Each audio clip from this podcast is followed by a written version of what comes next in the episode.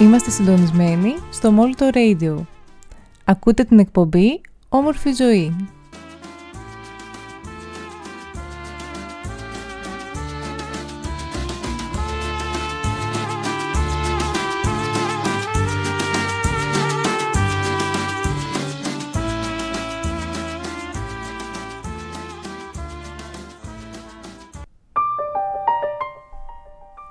Καλησπέρα σας.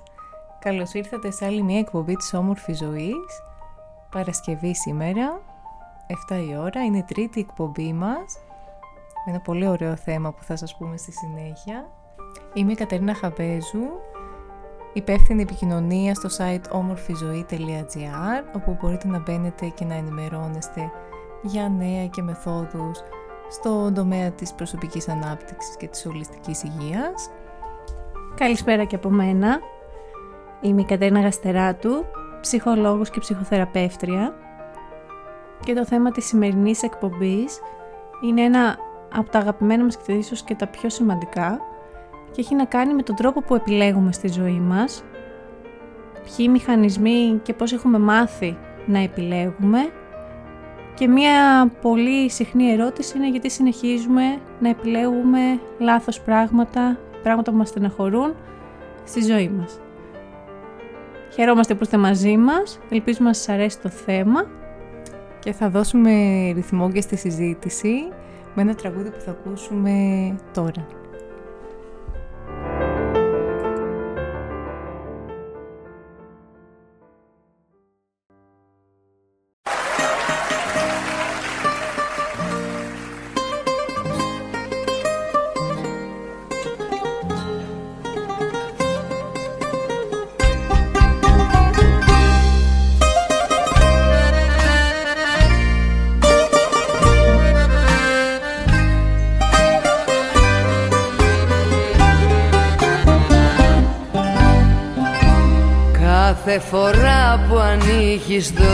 Στη ζωή.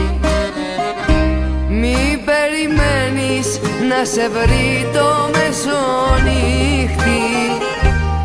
Έχε τα μάτια σου ανοιχτά βράδυ πρωί. Γιατί μπροστά σου πάντα πλώνεται ένα δίχτυ. Έχε τα μάτια σου ανοιχτά βράδυ πρωί Γιατί μπροστά σου πάντα πλώνεται ένα δίχτυ. Αν κάποτε στα βρόχια του πιαστείς Κανείς δεν θα μπορέσει να σε βγάλει. Μοναχός βρες στην άκρη της κλωστής Κι αν είσαι τυχερός ξεκίνα πάλι. Αν κάποτε στα βρόχια του πιαστείς Κανείς δεν θα μπορέσει να σε βγάλει. Μοναχός βρες στην άκρη της κλωστής Κι αν είσαι τυχερός ξεκίνα πάλι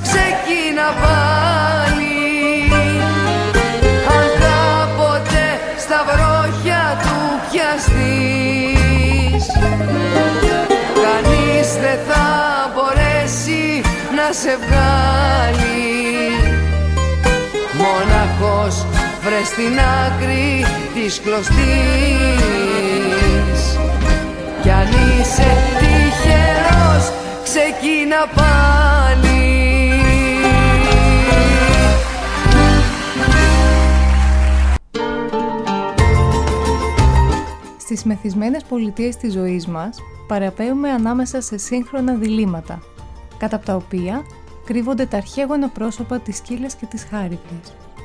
Θέλω ή πρέπει, ονειρεύομαι ή στοχεύω, επιλέγω ή αφήνομαι, κρίση ή ένστικτο, μυαλό ή καρδιά και άλλα πολλά. Όμως έρχονται κάποιες στιγμές, στο χαριτωμένο ή άχαρο περίπατό μας πάνω σε αυτό το πλανήτη, που καλούμαστε να επιλέξουμε. Οι επιλογές αυτές πολλές φορές μας καθορίζουν. Να επιλέξουμε με ποιον θα συναναστραφούμε, με ποιον θα συνεργαστούμε, με ποιον θα μιλήσουμε ή θα μαλώσουμε. Νομίζω ότι αυτή η εισαγωγή για το θέμα μας, για τις επιλογές, κάπως είναι μια μικρογραφία στο, σε όλα αυτά που θέλουμε να πούμε. Έχει, Ακριβώς. έχει τα διλήμματα, έχει τις ερωτήσεις και έχει και αυτές τις, τις διπλές φράσεις που έχουν να κάνουν είτε με το μυαλό, είτε, Είτε με την καρδιά, είτε με το αν επιλέγω τελικά ή αν αφήνομαι να έρθουν τα πράγματα όπως είναι. Είναι πολύ σημαντικό το σημερινό μας θέμα ε, γιατί σκέφτομαι πολύ έντονα το ότι πολλοί άνθρωποι, αν τους ρωτήσεις πώς έκανες αυτή την επιλογή στη ζωή σου ή πέντε τρόποι για να κάνετε τη σωστή επιλογή στη ζωή σας, θα βάλουν σε μια σειρά κάποιες διαδικασίες ότι έκατσα, σκέφτηκα, συμβουλεύτηκα, πήρα αποφάσεις. Ενώ νιώθω ότι στην πραγματικότητα δεν είναι έτσι τα πράγματα. εννοείς ότι δεν δεν έχουν ακολουθήσει μια διαδικασία ε, στο να επιλέξουν κάτι, μια διαδικασία που περιέχει την κρίση, το συνέστημα, το ζήγισμα. Γενικά μια ολιστική άποψη στο πώς παίρνουμε μια απόφαση. Και εγώ θέλω να θέσω το ερώτημα στο ότι ε, αν ξέρουμε πραγματικά πώς δημιουργούνται αυτοί οι μηχανισμοί έτσι ώστε να έχουμε όλοι τη δυνατότητα να πάρουμε μια απόφαση. Και θα πάμε, όπως καταλαβαίνεις, στην παιδική ηλικία. Ωραία. Από εκεί ξεκινάμε. Από εκεί ξεκινάνε όλα. Από εκεί ξεκινάνε γιατί ερχόμαστε άγραφες κάρτες στη ζωή. Οπότε, αυτό το σύμπλεγμα, όπως λέγεται, σύμπλεγμα επιλογών, σύμπλεγμα επιλογής, διαμορφώνεται ήδη από την πρώτη παιδική ηλικία. Μέσω δύο μηχανισμών. Το παιδί βλέπει τους οικείους του, τους γονείς του και το στενό του περιβάλλον να κάνουν πράγματα και τους μιμείται. Με το, δε, και ο δεύτερος τρόπος είναι δοκιμάζει να κάνει πράγματα και μόνος του, ε, το παιδί, και είτε επιτυχάνει είτε αποτυχάνει. Η δοκιμή και η αποτυχία. Είναι δύο μηχανισμοί. Έτσι, όταν ένα παιδί βλέπει ότι ε, η μητέρα μου μιλάει σε αυτούς τους ανθρώπους ή η μητέρα μου ε, δεν επιλέγει να πιάσει το μάτι της κουζίνας όταν καίει, θα ακολουθήσει την ίδια συμπεριφορά. Συσσωρεύονται έτσι επιλογές, συσσωρεύονται τρόποι σκέψης και το παιδί μεγαλώνει και αρχίζει και επιλέγει και εκείνο με τα αξιολογικά κριτήρια όμως που έχουν θέσει κάποιοι άλλοι στη ζωή του. Και με την εμπειρία όμως ε, της μίμησης. Ναι, η εμπειρία της μίμησης έρχεται σε αυτό το κομμάτι, στο ότι δοκιμάζει πράγματα τα οποία έχει δει, δοκιμάζει να πάρει το ποδήλατο του αδερφού του που δεν έχει βοηθητικές ρόδες και έπεσε. Οπότε θα θυμηθεί ότι ο αδερφός του είναι δύο χρόνια μεγαλύτερος και θα περιμένει να πάρει το ποδήλατο όταν θα τα καταφέρει.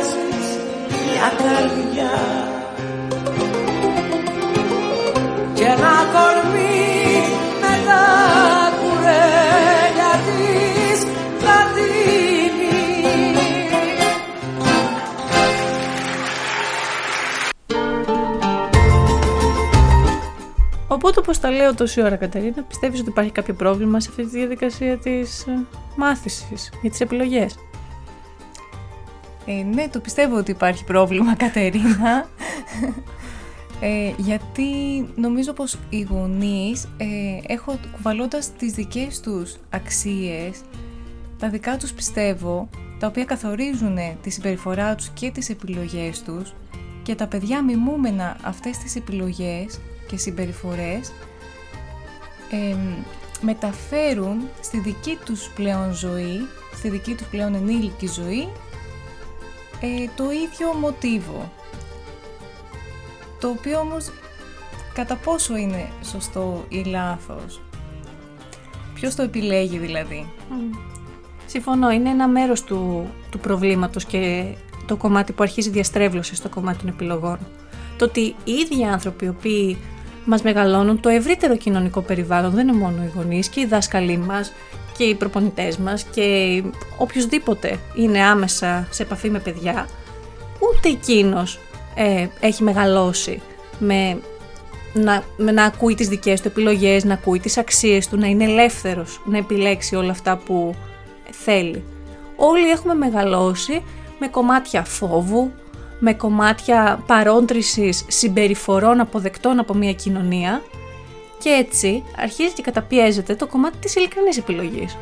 Το μην μη κάνεις αυτό γιατί θα πει ο γείτονας ή μην πας εκεί γιατί μπορεί να χτυπήσεις. Ή μην πας εκεί γιατί φοβάμαι εγώ. Δηλαδή ε, αυτή είναι μια ξεκάθαρη μεταφορά του φόβου του γονέα ή του δασκάλου παίρνετε στο παιδί. Το παιδί δεν φοβάται να πάει να παίξει ξέρω, σε κάποια χόρτα τα οποία δεν έχει φως. Θέλει να το εξερευνήσει. Άρα μεταφέρω το δικό μου φόβο στο παιδί.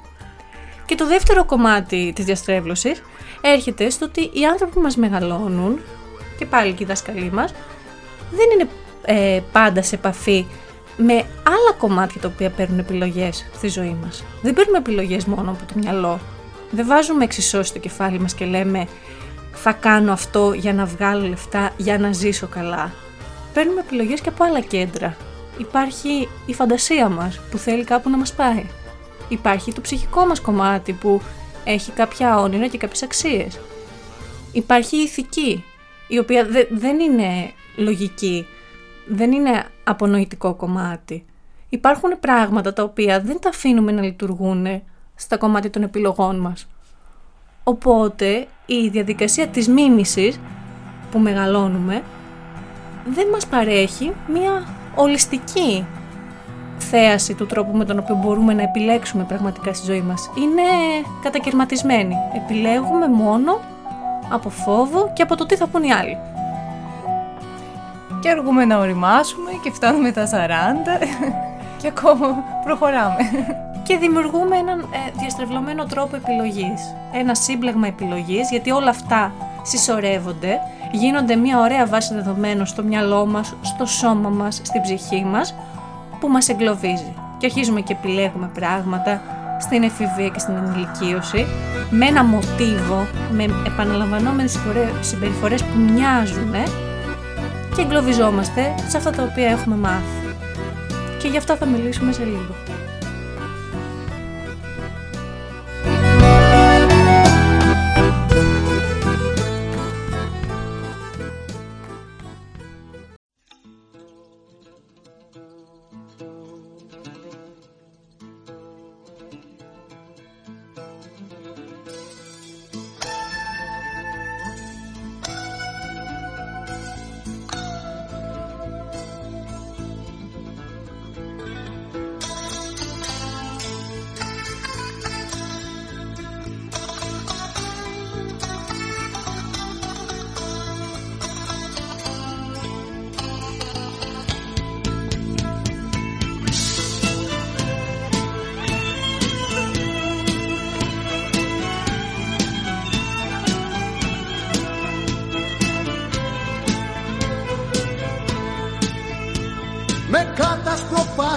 Ένα καράβι απ' το πενήντα έχει να φανεί.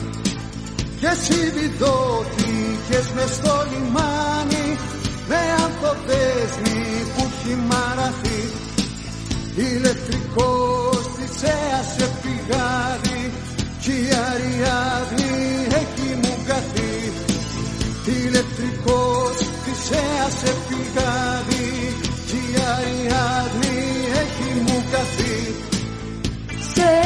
δίχα σαν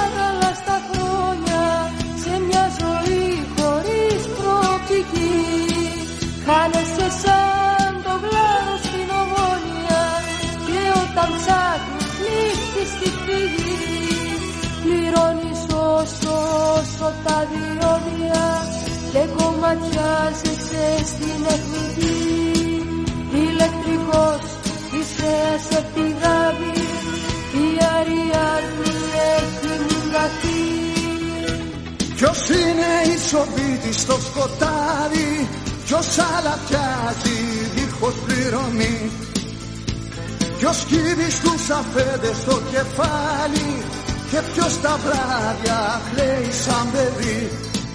Ποιος ονειρεύεται πως κάποιοι άλλοι Βγαίνουν και κάνουν πρώτη την αρχή. Ηλεκτρικός της έασε πηγάρι Κι η Αριάδνη έχει μου καθεί.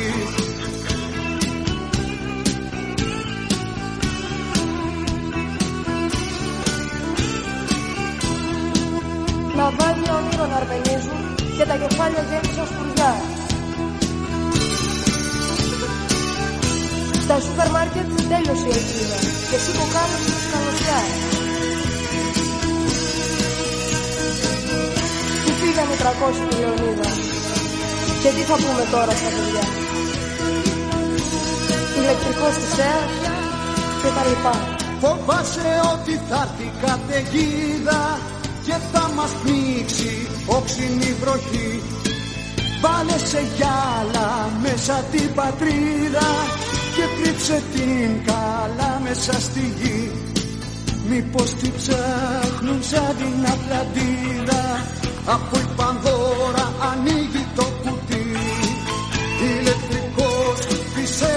φυσέας σε πηγάδι κι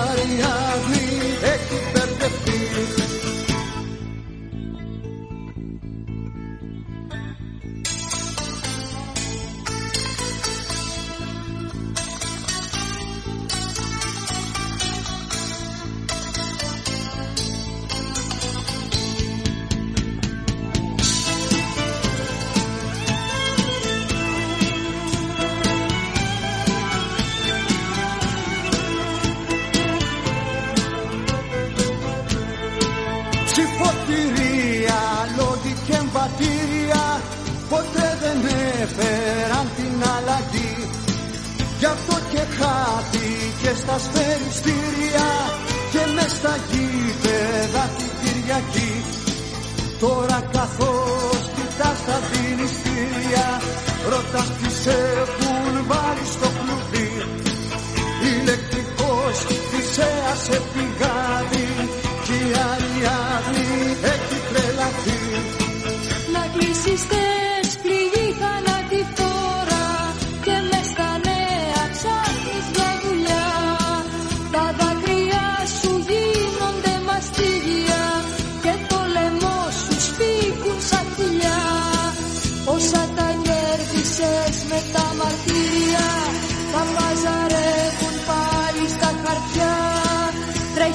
ψάξεις μες στα καταφύγια και βρίσκεις μια εχμάλωτη γενιά.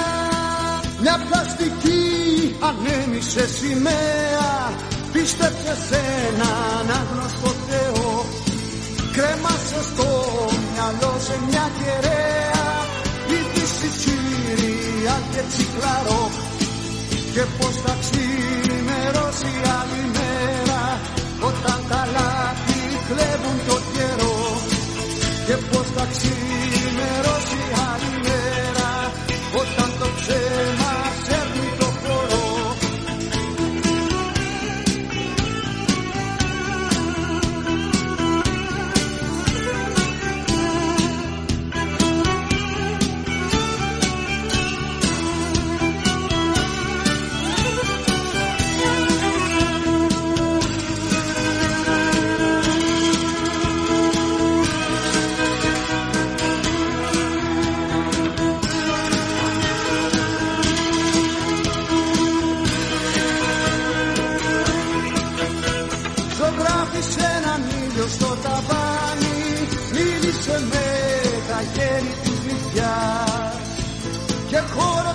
μαζί με τη σκιά σου. Στους ήχους μιας αδύναμης καρδιάς. Πάρε τηλέφωνο τη μοναξιά σου. Είχες ξανά στο δρόμο της φωτιάς. Πάρε τηλέφωνο τη μοναξιά σου. Είχες ξανά στο δρόμο της φωτιάς. Επιστρέψαμε. Είχαμε μείνει στο σημείο που θα αναλύσουμε λίγο ε, στην περίοδο της εφηβείας πώς επηρεάζονται οι επιλογές μας γιατί είναι και μια περίοδος αρκετά δύσκολη στην ε, διάρκεια της ζωής του ανθρώπου ε, που διαμορφώνεται η προσωπικότητα, που υπάρχει μια τάση για αναξ- ανεξαρτητοποίηση, ε, που έχουμε την τάση να λέμε ότι εγώ επιλέγω, δική μου επιλογή είναι. Ε, Είναι μια φάση κατά την οποία ξαναδοκιμάζουμε όσα πράγματα έχουμε μάθει. Η εφηβεία είναι η δοκιμή του τι έχω μάθει από το σπίτι μου. Οπότε αν στην πρώτη παιδική περίοδο κάνουμε αυτές τις επιλογές για να αισθανθούμε ασφάλεια και για να, να επιβιώσουμε και να νιώσουμε ότι κάπου ανήκουμε, αντίστοιχα στην εφηβεία θα έχουμε τις ίδιους μηχανισμούς, θα επιλέξουμε μία παρέα η οποία θα μας προκαλέσει το συναίσθημα ότι ανήκουμε κάπου.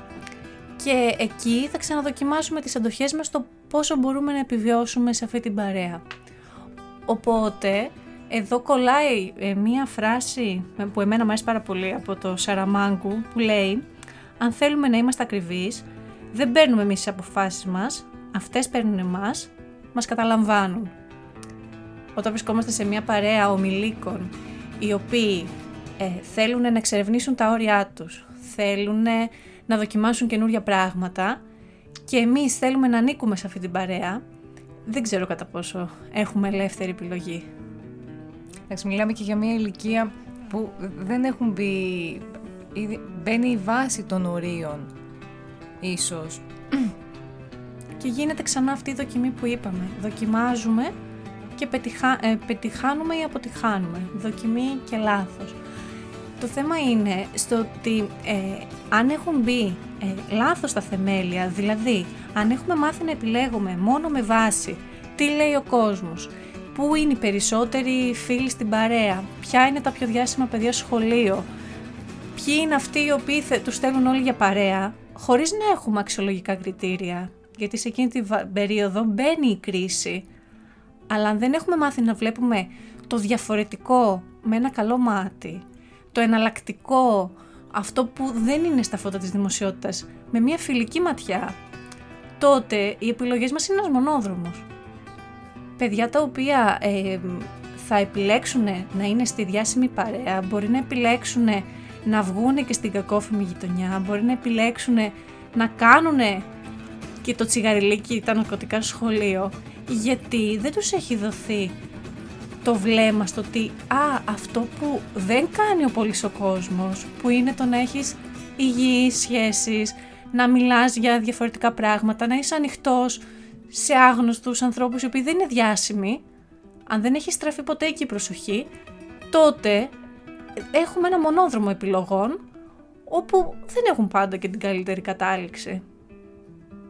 Αντίστοιχα υπάρχουν παιδιά τα οποία δεν μπορούν να πειραματιστούν γιατί υπάρχει μια μονόδρομη αντίληψη στο ότι θα είσαι μόνο ο σωστός μαθητής, θα είσαι μόνο ο καλός, θα είσαι μόνο ο άριστος, αλλά δεν μπορείς εσύ να αργήσεις λίγο το βράδυ στο σπίτι σου, να παίξεις λίγο ξύλο, κάτι, να κάνεις μια συμπεριφορά η οποία δεν είναι ανοιχτή από την ε, οικογένειά σου, δεν είναι νεκτή.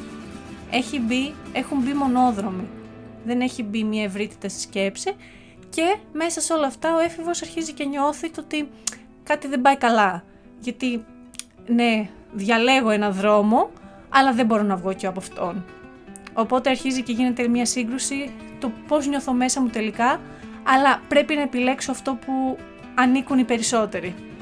Οπότε δεν αρχίζει, αρχίζει να μην γίνεται μια καλή επαφή με τον εαυτό, η οποία μετά βγαίνει σε μεγαλύτερες ηλικίες σε πιο έντονο βαθμό για να μην υπάρχει σύγχυση ε, στο άτομο, σε αυτό το κομμάτι, ε, τι πιστεύεις ότι θα έπαιζε σημαντικό ρόλο, δηλαδή είναι, είναι της οικογένειας θέμα; Δεν ξέρω αν μπορούμε να, μπορούμε να βρούμε περιβάλλοντα τα οποία μπορεί να αναπληρώσουν αυτό το κομμάτι αν δεν είναι η οικογένεια. Δηλαδή αν η οικογένεια δεν έχει αυτή την ανοιχτότητα να μπορέσει το παιδί να πειραματιστεί, να δει διαφορετικές συμπεριφορές σε ασφαλή πλαίσια, να νιώθει ήδη από το σπίτι του ότι ανήκει κάπου και είναι όλα καλά. Δεν χρειάζεται να πειραματιστώ σε, σε κακά πράγματα για να νιώσω ότι ανήκω. Υπάρχει κάπου μια βάση ασφάλειας. Αν δεν υπάρχει την οικογένεια, μπορεί να υπάρχει από μια καλή φιλία. Θα αναζητηθεί κάπου αλλού. Πρέπει να αναζητηθεί. Γιατί για να επιβιώσουμε. Είναι κομμάτι. Είναι κομμάτι επιβίωσης. Το ανήκω κάπου και εκεί που ανήκω μου παρέχουν ασφάλεια και αναγνώριση. Με έχουν δει. Αν δεν με έχουν δει από την οικογένεια και δεν μπορέσουν να με αφήσουν κιόλας όμως να εξερευνήσω, να, να δω κι εγώ τον εαυτό μου, θα αναζητηθεί αλλού. Οπότε ναι, η οικογένεια είναι βασικός πυρήνας, γιατί τα κάνει όλα αυτά με απλές πράξεις στην καθημερινότητα του παιδιού για 12 και πλέον χρόνια που είναι ο μοναδικός παροχέας φροντίδας και ασφάλειας μέχρι το παιδί, ο έφηβος, να βγει πια στην κοινωνία και εκείνος μόνος του να διαλέξει το τι θα κάνει.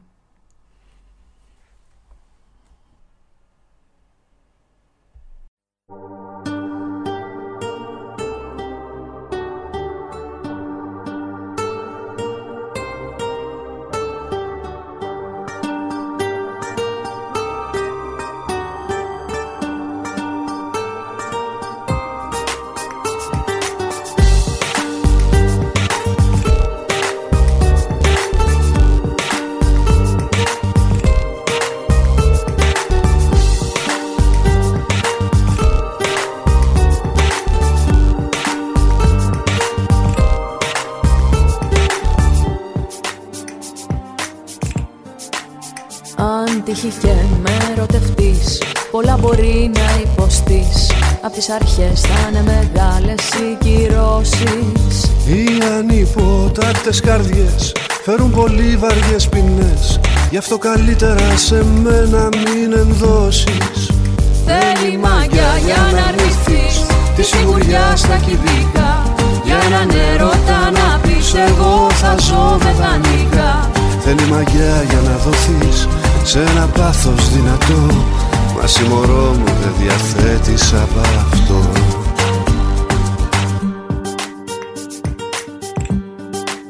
Αν τυχεί και με ερωτευτείς Θα χάσεις την καλή δουλειά Και θα διωχτείς από τη μεγάλη εταιρεία.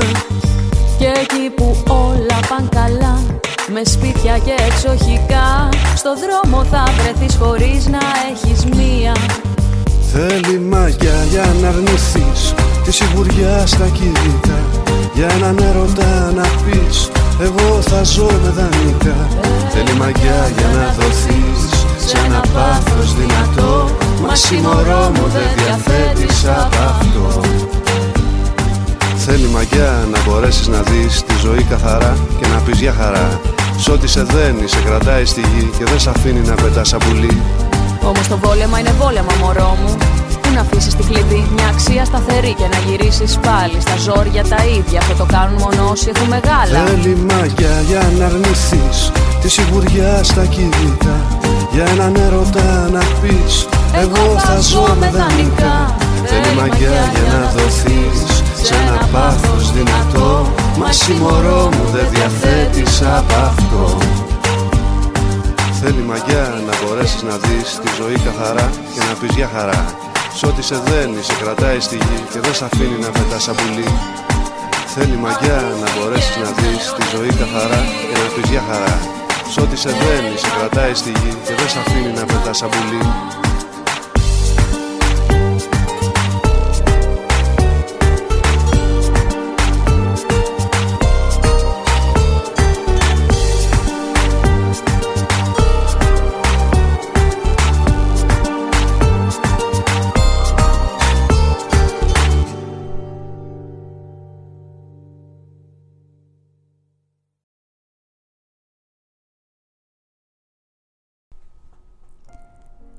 Και αν δεν μπορείς να κάμεις τη ζωή σου όπως τη θέλεις, τούτο προσπάθησε τουλάχιστον. Όσο μπορείς, μην την εξευτελίζεις.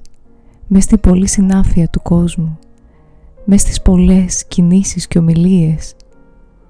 Μην την εξευτελίζεις, πιένοντάς την, γυρίζοντας συχνά και εκθέτοντάς την, στον σχέσεων και των συναναστροφών την καθημερινή ανοησία ώσπου να γίνει σαν μια ξένη φορτική.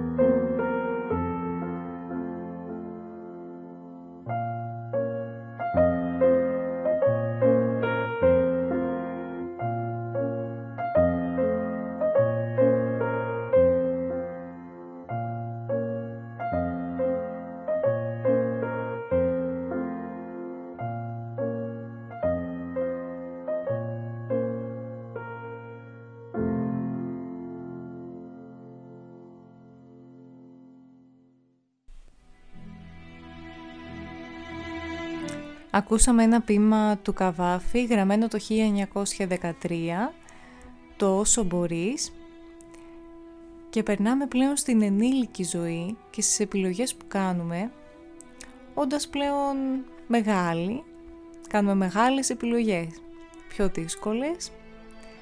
Δυσκολευόμαστε αρκετά έχοντας πλέον και την ευθύνη. Δεν είμαστε πλέον παιδιά να φταίνε οι γονείς, να φταίνε οι άλλοι, να αποποιούμαστε τη δική μας ευθύνη τέλος πάντων. Τελικά όμως κάνουμε τη ζωή μας όπως εμείς τη θέλουμε. Επιλέγουμε αυτά που πραγματικά θέλουμε. Και πώς νιώθουμε γι' αυτά; Νιώθουμε καλά; Κάνοντας μια επιλογή νιώθουμε πάντα καλά; Μπορεί μια επιλογή μας να μας κάνει να νιώθουμε πόνο; Να μην μας προκαλεί ευχάριστα συναισθήματα; Να το σπάσουμε λίγο και να δούμε γενικά το αν αναλαμβάνουμε την ευθύνη αυτών των επιλογών στην ενήλικη ζωή. Συνήθως φαίνεται ότι για να μπορέσει ένα άτομο να αναλάβει την ευθύνη πρέπει να έχει μια συνειδητοποίηση ότι πια ξεκάθαρα μπορώ εγώ να επιλέξω για τη ζωή μου. Και αυτό ίσως σημαίνει ότι μπορεί να έρθει σε σύγκρουση με παλιές επιλογές που έχει κάνει, όπου είπαμε ότι έχουν σχέση με τον τρόπο που μεγάλωσε ή με τον τρόπο που είδε τις πρώτες του επιλογές και εκεί πέρα να φανεί και λίγο έκθετος, να φανεί λίγο διαφορετικός. Οπότε το κομμάτι της επιλογής εκεί, όντως, έχει ένα κομμάτι πόνου, έχει ένα κομμάτι ματέωσης, γιατί πια το να επιλέγω μόνος σημαίνει ότι αναλαμβάνω και την ευθύνη τη δικιά μου, αλλά και το κομμάτι της αντιρροπής που θα έχει αυτό. Όταν έχουμε συνηθίσει το σύστημά μας να πηγαίνει με τα νερά ολονών, με τα νερά του κόσμου ή έστω και με τα νερά τα δικά μας και να είναι τα συνηθισμένα μας και αυτό το αλλάξουμε, θα έρθει μια αντιρροπή, θα έρθει μια άλλη ενέργεια την οποία δεν την ξέρουμε, μπορεί να μην την αναγνωρίσουμε και πολύ καλά και να μην έχει τόση θετικότητα, να μην είναι τόσο happy και χαρούμενη και soft. Να είναι έντονο. Όπως όταν ερωτευόμαστε παράδειγμα. Όταν ερωτευόμαστε ως κομμάτι επιλογής ή ως κομμάτι αυτό το, της αυτοκαταστροφής, το «Αχ, θα πεθάνω, θα μου, μου κόβει το λαιμός, έχω πεταλούδο στο μάχη και εγώ με σβήνω». αυτό το είπα. ναι. Αυτό είναι ένα κομμάτι ένδειξης, το ότι δεν έχουμε μάθει πολύ καλά να φροντίζουμε τον εαυτό μας και το σύστημά μας. Ή έχουμε μάθει να παρερμηνεύουμε ε, τον εαυτό μας. Γιατί σημάδια πάντα δίνει ε, ο, ο ανώτερος εαυτός μας, το εσωτερικό μας κομμάτι που, που ξέρει τι είναι σωστό για μας. Άρα αν αυτό το εσωτερικό κομμάτι του, δώσα, του δίναμε λίγη φωνή, ίσως μας έλεγε ότι έναν άνθρωπο που τον ερωτεύεσαι και τον αγαπάς και σε αγαπάει και εκείνος, μόνο ηρεμία και ησυχία φέρνει στο σύστημά σου. Δεν σε φέρνει καθόλου σε αναταραχή, δεν ε, θες να είσαι σε ετοιμοπόλεμη κατάσταση, το στομάχι σου είναι πολύ ήρεμο, πάρα πολύ ήρεμο, είναι σαν να ανήκεις. Το κομμάτι αυτής της πρώτης αίσθησης που λέγαμε από την παιδική ηλικία, το ότι κάπου ανήκω και μπορώ να αφαιθώ και να υπάρχω όπως είμαι. Τώρα θα κάνω λίγο το δικηγόρο του διαβόλου, αλλά πολλοί θα πούνε ότι αυτό ίσως να ακούγεται κάπως βαρετό. Εσύ τι λες; Εγώ από ένα ε, σημερινό ανάγνωσμα θα πω το ότι το, το βαρετό ίσως είναι κοινωνικό κατασκεύασμα. Βαρετό είναι κάτι που μας λένε ότι αχ αυτός δεν είναι δραστήριος, δεν σε κάνει να τρέχεις πίσω του, εσύ δεν παθαίνεις τέσσερα εγκεφαλικά μέχρι να σου στείλει μήνυμα, αυτό είναι κατασκεύασμα κοινωνικό. Βαρετό δεν είναι για το σύστημά σου. Όταν το σύστημά σου όταν νιώθεις ήρεμη και ήσυχη, αυτό δεν είναι καθόλου βαρετό. Και μακροπρόθεσμα, μια ουσιαστική αγάπη και σχέση σου δίνει περισσότερα ωφέλη από αυτή τη βραχυπρόθεσμη έξαρση συναισθημάτων που συνήθως μας αφήνει άδειους συναισθηματικά. Φεύγει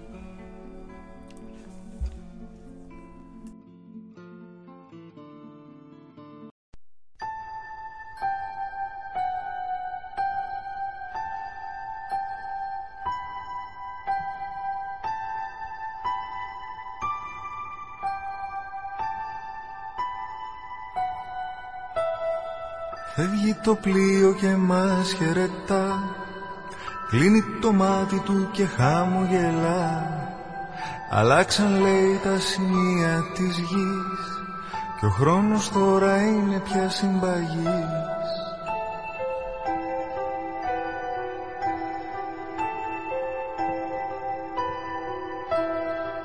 Ίδια η θάλασσα χωρίς μια σκιά Λες και έχει πάψει πια του κόσμου η καρδιά.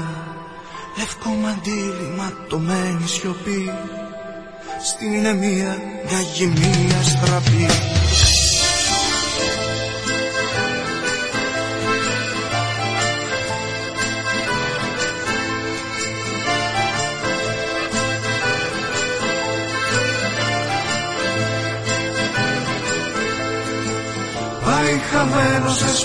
το κρασί Ποιος φεύγει το καράβι ή το νησί.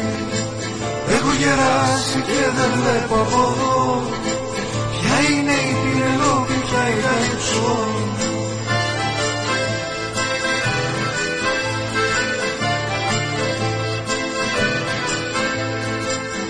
Είχα δει καπλώμα που έχει κρυφτεί Γλυκιά πατρίδα σε γλυκιά φυλακή Βρήκα μονάχος μου για μένα χρησμός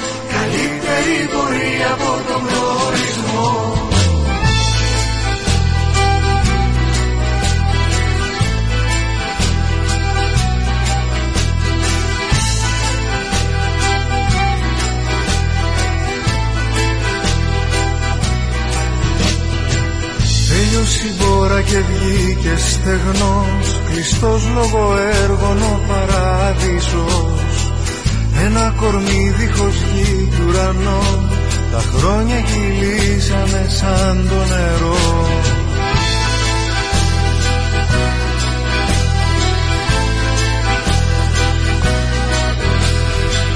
Και να που όμοιρε το βλέπεις κι εσύ δεν φαίνεται στο χάρτη αυτό το νησί Ποιος ξέρει ποιος αλπάριζε στο γυαλό. Ο Οδυσσέας την ύποση καλύψω.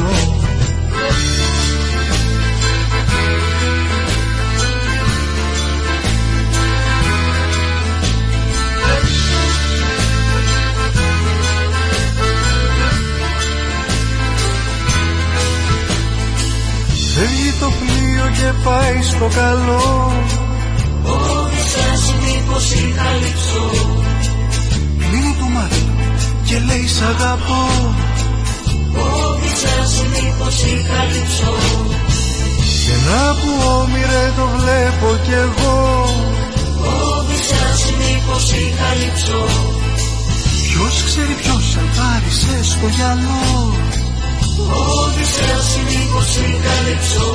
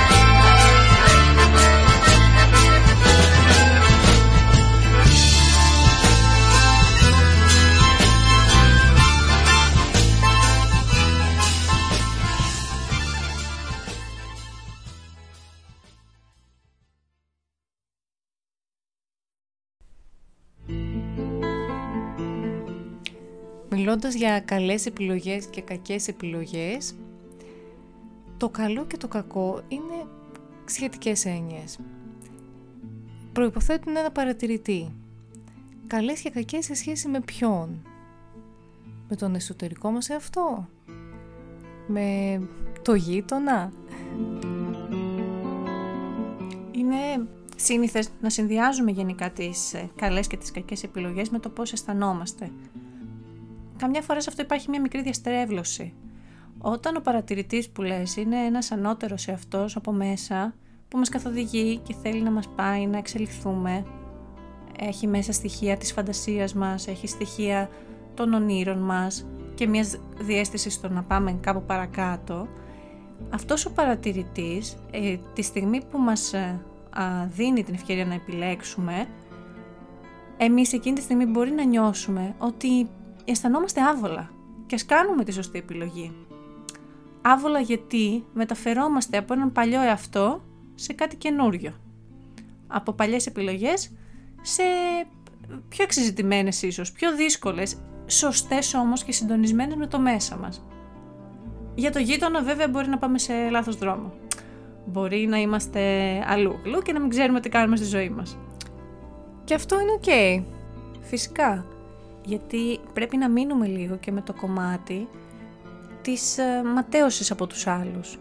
Να ελέγξουμε κιόλας το αν αυτή η επιλογή που κάναμε σύμφωνα με τον εαυτό μας που θέλει να μας πάει λίγο παρακάτω, την αντέχουμε και πόσο μπορεί να αντέξουμε, να ξεβολευτούμε.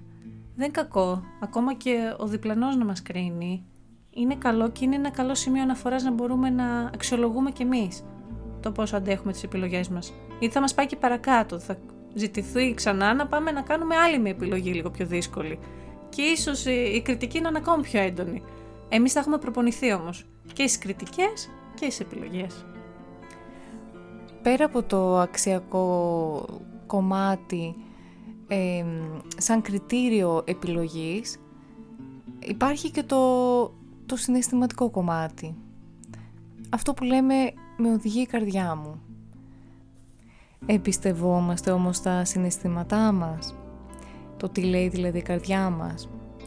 Είμαστε σε επαφή εν τέλει με αυτό το κομμάτι. Και η απάντηση είναι η ίδια όπως και με τις σκέψεις. Όσο πιο καλή επαφή έχουμε με τα συναισθήματά μας και μπορούμε να αντέξουμε το, το κομμάτι της επιλογής που μας κάνει να νιώθουμε καλά, αλλά μπορεί να μας φέρνει σε σύγκρουση με άλλους ανθρώπους και το κομμάτι μιας επιλογής που μας κάνει να νιώθουμε άσχημα και να πέσουμε από πάνω, να το δούμε καλά και να αναγνωρίσουμε γιατί να μας κάνει να νιώθει άσχημα. Όχι να πιεστούμε, να βρούμε τρόπους για να δικαιολογήσουμε τις επιλογές μας. Αν έχουμε μια καλή επαφή, να, να λέμε την αλήθεια στον εαυτό μας ότι με αυτό που επέλεξα νιώθω καλά ή κακά, συγκεκριμένα όμως, να ξέρουμε, όσο πιο πολύ το εξασκούμε και αυτό, η επιλογή της καρδιάς που λες είναι ένας πολύ χρήσιμος οδηγός σε μια κοινωνία που λειτουργεί μόνο με το μυαλό και με υπολογισμούς. Και έχει και το κομμάτι της διέστησης μέσα, το οποίο το παραβλέπουμε πάρα πολύ συχνά, γιατί δεν εμπιστευόμαστε πλέον τις αισθήσεις μας. Και το οποίο αρχίζει και μας δίνει πάρα πολλά μηνύματα μέσω του σώματος. Και των ονείρων. Ναι, αλλά κυρίως το σώμα, σε συνειδητή κατάσταση, ε, νιώθουμε, όπως και στο άγχος, νιώθουμε διάφορες ταχυπαλμίες, νιώθουμε πράγματα τα οποία έχει, έχουν άμεση, άμεσα σημάδια, τα οποία τα παραβλέπουμε απλά. Μας φέρνουν σε αυτή την κατάσταση που είπαμε πριν, στη fight or flight που το λένε, μάχη ή αποφυγή λέγεται για τον εγκέφαλο, οπότε μια τέτοια επιλογή που μας φέρνει σε μια κατάσταση συναγερμού, σίγουρα δεν είναι το καλό κομμάτι, δεν είναι για να μας κάνει να νιώσουμε καλά.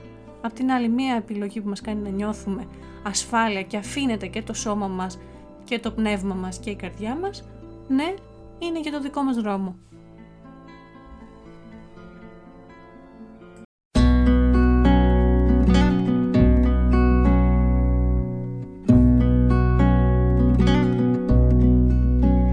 Είναι κάτι στιγμές τρυφερές και λεπτές σαν κλωστές τυλιγμένες σαν δράχτη. Σε γυρνούν απαλά, σε μεθούν σιωπηρά σε γεμίζουν με πείσμα και άχτη. Για όλα αυτά που ζητάς για πολλά που πονάς για το τίποτε μιας ευτυχίας. Και γυρνάς σαν τρελός του καθρέπτη εαυτός. Θύμα αυτή της κακής συγκυρίας. Πλημμυρίζουν το χθες μαγεμένες σκιές που ξοπίσω μου γράφουν τροχιά. Με κρατούνε θαρό σαν αλήθειες παλιές σε λαβύρινθο δεσμίο βαθιά. Είναι κάτι στιγμές σαν μικρές πινελιές Ζωγραφιάς που δεν έχει τελειώσει Λείπουν λίγα ακριβά των χρωμάτων νερά Για να δώσουν του τόπου τη γνώση. Για τους κήπους της γης Για το ροζ της αυγής για το κύμα που απόμεινε μόνο να χαϊδεύει με αφρούς. Τους πικρούς μας καημούς και να διώχνει της πίκρας τον πόνο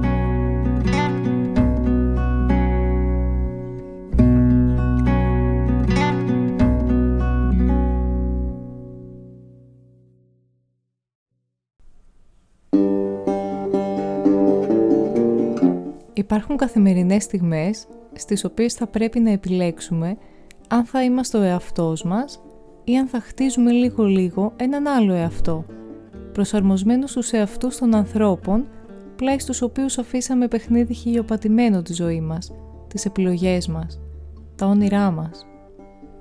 Οι πολλές επιλογές ανήκουν στους δυνατούς ανθρώπους και καμιά φορά είναι μαρτύριο.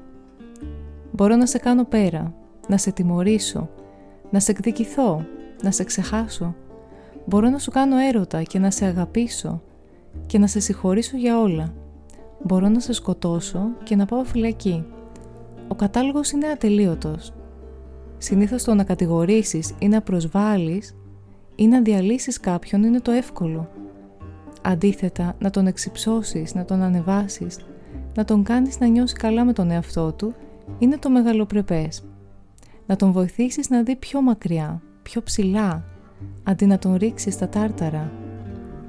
Στην ιστορία των μύθων και της ανθρωπότητας έμειναν οι άνθρωποι που έκαναν γενναίες επιλογές και τις τράβηξαν μέχρι τέλους, με συνέπεια, με πυγμή, με ψυχή βαθιά που λένε. Ο Μέγας Αλέξανδρος σκόρπισε στο διάβα του αίμα, αλλά και πολιτισμό.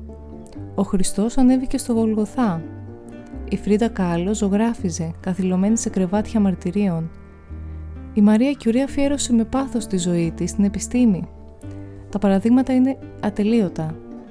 Όλοι αυτοί, όλες αυτές θα μπορούσαν να έχουν επιλέξει άλλα μονοπάτια. Ήρεμε ζωές ή δημιουργία οικογένειας ή η απευθείας ανάληψη στους ουρανούς, χωρίς να περάσουν μέσα από κανένα πόνο. Όλοι αυτοί, όλες αυτές και άλλοι και άλλες πολλοί και πολλές διδάσκουν πως μια σπουδαία επιλογή έχει μέσα της και πόνο και δάκρυ και αχ που κλείνονται βαθιά και δεν προφέρονται λόγω υπερηφάνειας και αντοχής. Εμάς οι επιλογές μας φυσικά δεν μπορούν να έχουν ως άξονα και μέτρο σύγκρισης τους ανθρώπους που χαράχτηκαν διαπαντός στην ιστορία του κόσμου και του πολιτισμού. Αλλά από την άλλη, γιατί όχι; Κι όμως καλούμαστε κι εμείς κάθε μέρα να προβούμε σε μια σειρά κινήσεων που μας φαίνονται αυτόματες και μηχανικές. Όμως πίσω τους κρύβουν το ναι μας, τα όχι μας, τις υποχωρήσεις και τις διεκδικήσεις μας. Μα πάνω απ' όλα τις πραγματικές επιλογές μας.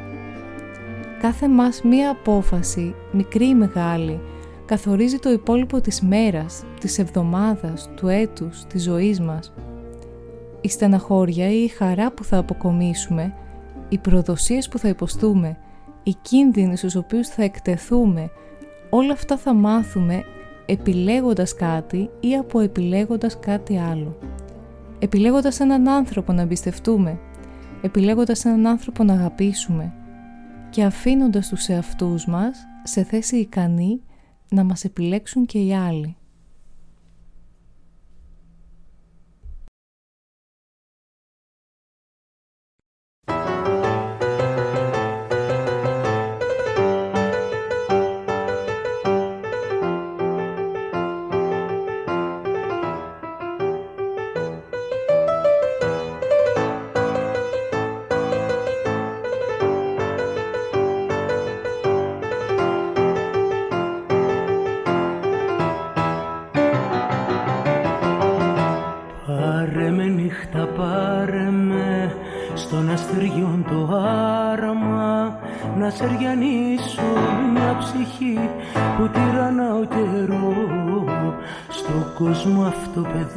Παιδεύτηκα γιατί ήρθα με ένα κάρμα. Το παραπέρα απ' τη ζωή να μάθω να αγαπώ.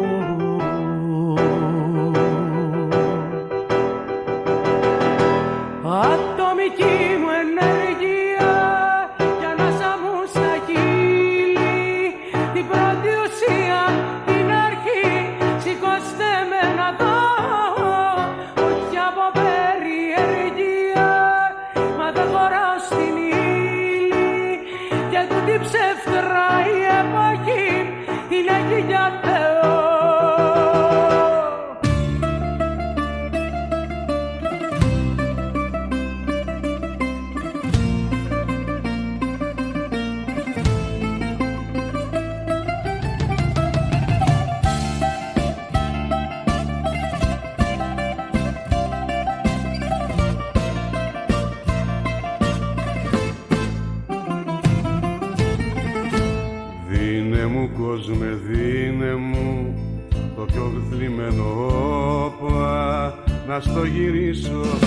στροφή με σώμα ευγενικό.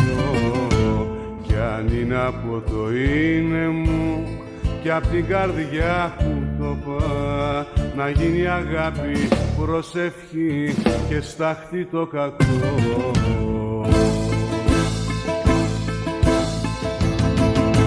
Ατομική μου ενέργεια και ανάσα μου στα χείλη. Την πρώτη ουσία την αρχή σηκώστε με να δω όχι από περιεργία μα δεν χωράω στην ύλη και τούτη ψεύτρα η εποχή την έχει για Θεό. Ατομική μου ενέργεια για ανάσα μου στα χείλη την πρώτη ουσία την αρχή σηκώστε με να δω μα δεν χωράω στην ύλη και τούτη ψεύτρα η εποχή την έχει για Θεό.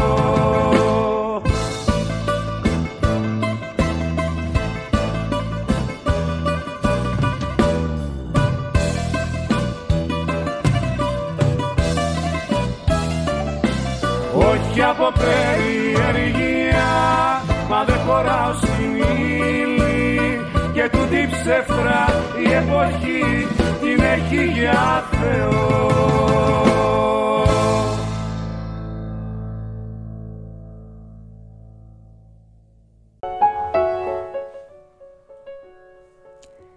Δεν γίνεται να προβλέπουμε κάθε μας κίνηση, κάθε μας λέξη. Στη ζωή μας που είναι ένα Λούνα Πάρκ, αφρόντιστος στις περισσότερες περιπτώσεις, αναβοσβήνουν οι άνθρωποι και οι ευκαιρίες σαν εορταστικά φωτάκια και καλούν την καρδιά μας να ανέβει στα παιχνίδια και να εκστασιαστεί. Η μαγεία είναι στο να αφινόμαστε γλυκά στην επόμενη στροφή, έτσι δεν είναι; Όταν όμως κάνουμε συνεχώς λάθος επιλογές, λάθος δηλαδή, όπως εκ των υστέρων προκύπτουν, κάτι πρέπει να επανεξετάσουμε μέσα μας. Αν η επιλογή μας είναι τελικά ο πόνος ή οι καυγάδες και γι' αυτό επιλέγουμε συνεχώς και αδιαλείπτως ακατάλληλους και ασύμβατους με μας συνεργάτες, συντρόφους, παρέες, κάτι στραβό κάνουμε κι εμείς. Στραβό με την έννοια ότι δεν μας παίρνει να κλαίμε μετά τη δέκατη φορά που επιλέξαμε έναν άνθρωπο, ο οποίος από την αρχή έδειξε δείγματα γνώριμα σε μας. Ας είναι. Ορισμένοι έχουν αιμονές. Άλλοι θέλουν να πονούν ή να κάνουν τους άλλους να πονούν και με αυτόν τον τρόπο λαμβάνουν ειδονή.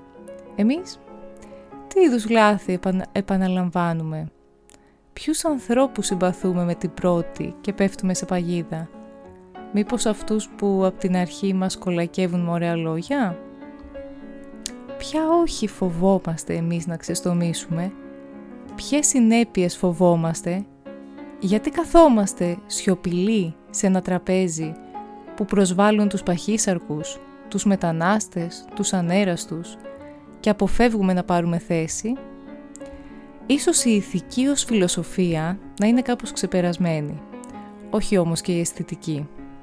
Αυτή θα αργήσει πολύ να ξεπεραστεί. Κι ας μην υπάρχει πια ισχύ στο διαχωρισμό καλό και κακό, γιατί αυτό θα το αναλύσουμε μια άλλη φορά, υπάρχει ακόμα λαμπερό και ακτινοβόλο το ωραίο και το άσχημο ως δίλημα. Τι επιλέγουμε εμείς, την ομορφιά που κρύβει συνύπαρξη με υγεία άτομα, ειλικρινείς εξηγήσεις, ανοιχτές ανταλλαγές απόψεων και συναισθημάτων ή την ασχήμια που βρίσκεται σε αρρωστημένες, εξαρτημένες σχέσεις, σε τοξικούς ανθρώπους που κουτσομπολεύουν και κατηγορούν τρίτους και στη μοναξιά που δήθεν επιλέξαμε ως δυνατή. Μπορεί να μην είμαστε η κάθε μία επιλογή μας. Όταν όμως κάποιος αποφασίζει τόσο απροκάλυπτα να γλύψει εκεί που φτύνει, η γεύση στο στόμα του δεν είναι σίγουρα και η καλύτερη. Ας επιλέξουμε την αλήθεια, την καθαρότητα, την ομορφιά. Τουλάχιστον το μόνο σίγουρο είναι πως με καθαρή ψυχή και αλήθεια κανείς δεν είναι άσχημος. Αυτό είναι το μόνο βέβαιο.